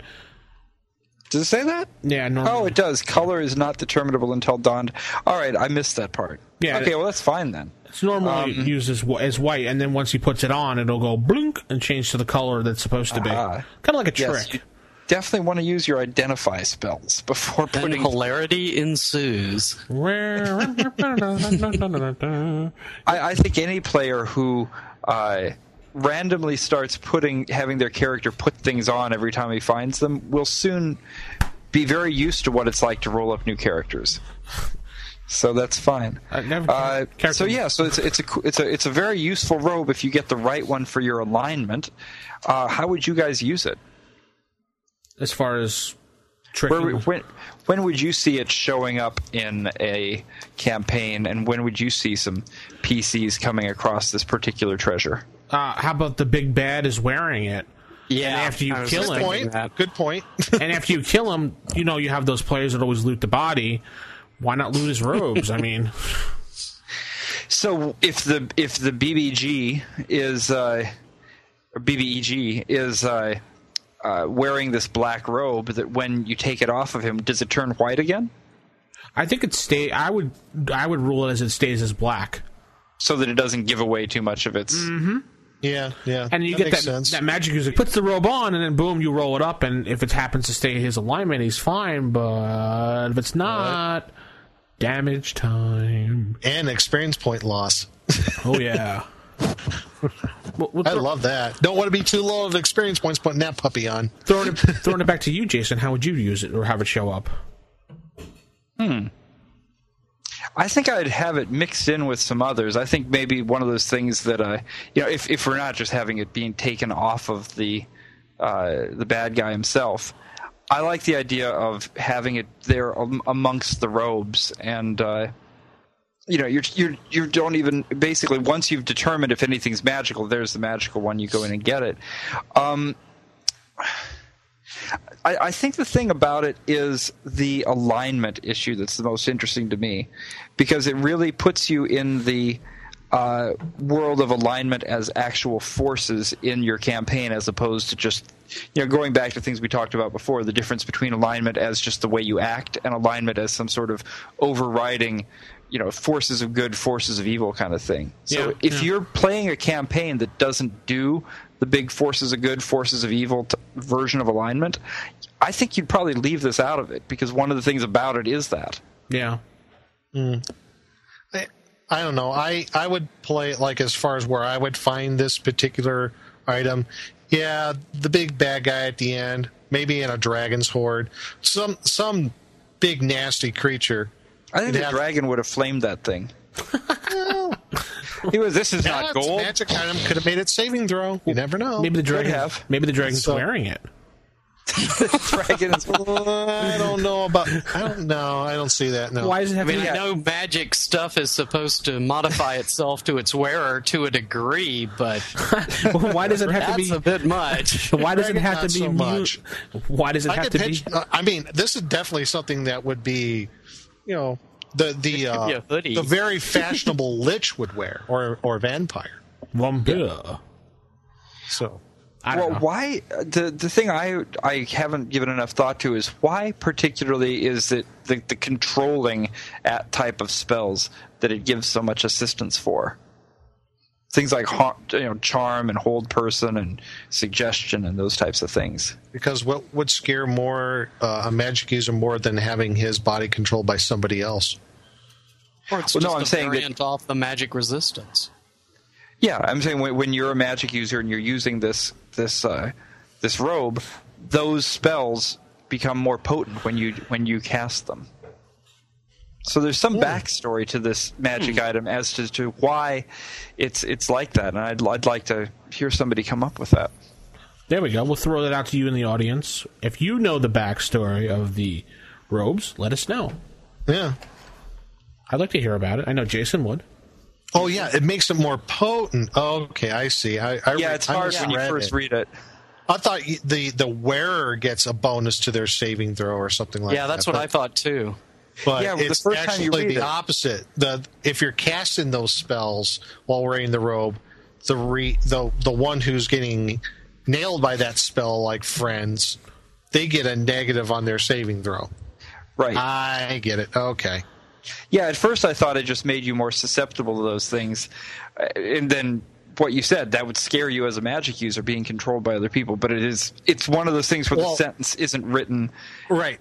Now it's clearly- the opposite. It's like being a wizard or a magic user. What's more powerful than manipulating others? Yeah, So maybe that kind of plays into it. yeah. So I, I would definitely keep. I was going to say I would keep this very rare, but not necessarily. I mean, it's not like it has uh, such unique powers that you should never have two robes of the Magi. Magi. I can't still can't pronounce it. you should still never have two robes of the Magi in one Sahuagin. place. But uh, Nick. I, I'd keep it, you know, rare enough. So it's a good magic item. If anybody out there has used it in their campaign, please uh, go on the forums and tell us how you've done it, or leave us a comment, or send us a Yeah. voicemail, or an email, or a air mail, or a any kind of mail you want. Pigeon carrier. Yeah, Smoke give us a call. You know, all those things. Send it by hippogriff. Please do that. Attach it to your blunt weapon for your cleric. Hey, Inside an Otiluke's freezing sphere and then roll it. Mike? send send it in a s- send it in an absolute zero freezing sphere to 200 East 10th Street, number 511, New York, New York 10003. All right, so that'll that'll do it for the Dragon's Horde, and let's get out of here, Vince.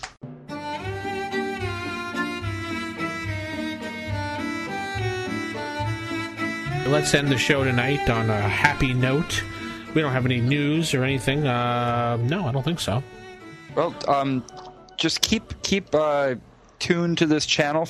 I'll talk about some upcoming guests on Roll for Initiative.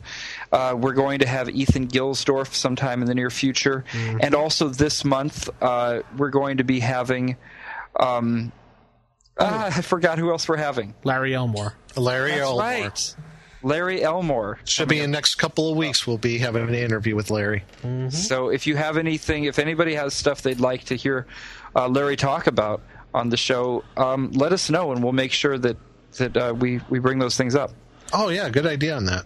Definitely. Why do all his women have the same face? We'll ask him that for you, Mike. Okay. I mean, it's a nice face, Yeah. but it's always the same face. Oh. Well, you can uh, check us out at rfipodcast.com. You can email us at rfistaff.com. Uh, oh, I did it again. rfistaff at gmail.com. See, Nick, you're It's rubbing catching. off. Yeah. 570-865-4210, or I'm not saying it the Jason way because I can't, I can't do that. 5708. 7086 54 21 0. Uh, and you can also listen to Mike on the Save or Die podcast every week at saveordie.info, where the latest episode was an interview with Mike Carr from back in the day of TSR. Oh wow, you got Mike. Yeah, we spoke to him about uh, B1 and uh, history of TSR and the housing projects, all those. Yeah, he wrote uh, the the B one module. Wow, that's Yeah. cool. So, I'll have to listen. so it was a great little interview. Check, check that out. And uh, I think we're going to sign off for tonight. Yeah, thanks for inviting me over. Thank you, Mike. It's been fun. and we'll It's see. been swell. Jason will be on the next episode of Save or Die. Yes. Being completely ignorant about all things OD and D. Be over on our stomping grounds. That's okay if you know one E. You've got about sixty. Mm, I might drop over there sometime myself too. You never know. That would be cool. Yeah, sure. Yeah, I might come on over there. It sounds like a fun place. Sure, Nick, you're invited as well. And we could talk about Oh, Doctor Who. Thanks, thanks, Vince. You sounded. Oh, so can we do the convincing. all Doctor Who episode? Oh yeah, Yeah. Oh, let's just. Yeah, my favorite doctor. Yeah, Actually, Yeah, Tom Baker, here we come. we had I'll we get had my long scarf and floppy hat. we had Uh, you know, I've got a TARDIS USB hub sitting right here. really. Sweet. Sweet. We had actually talked about doing a side adventure on Save or Die about Doctor Who, the bo- uh, RPG game. So The FASA game, yeah. yeah, Except I one of us would actually have to run it or play it. I have the game. yeah, I we do wanna too, have- but we've never played it. Oh, we'll have to do it then. Yeah. Maybe we could do that, an actual play or something. yeah. Enough Doctor Who. Let's. Uh, Is there really such a thing? As I, enough no. I'm jumping in my Bill and Ted time booth, and I'm getting out of here. Keep it original. keep it old school. Good night, everybody. Hi, everyone. Free arc. Free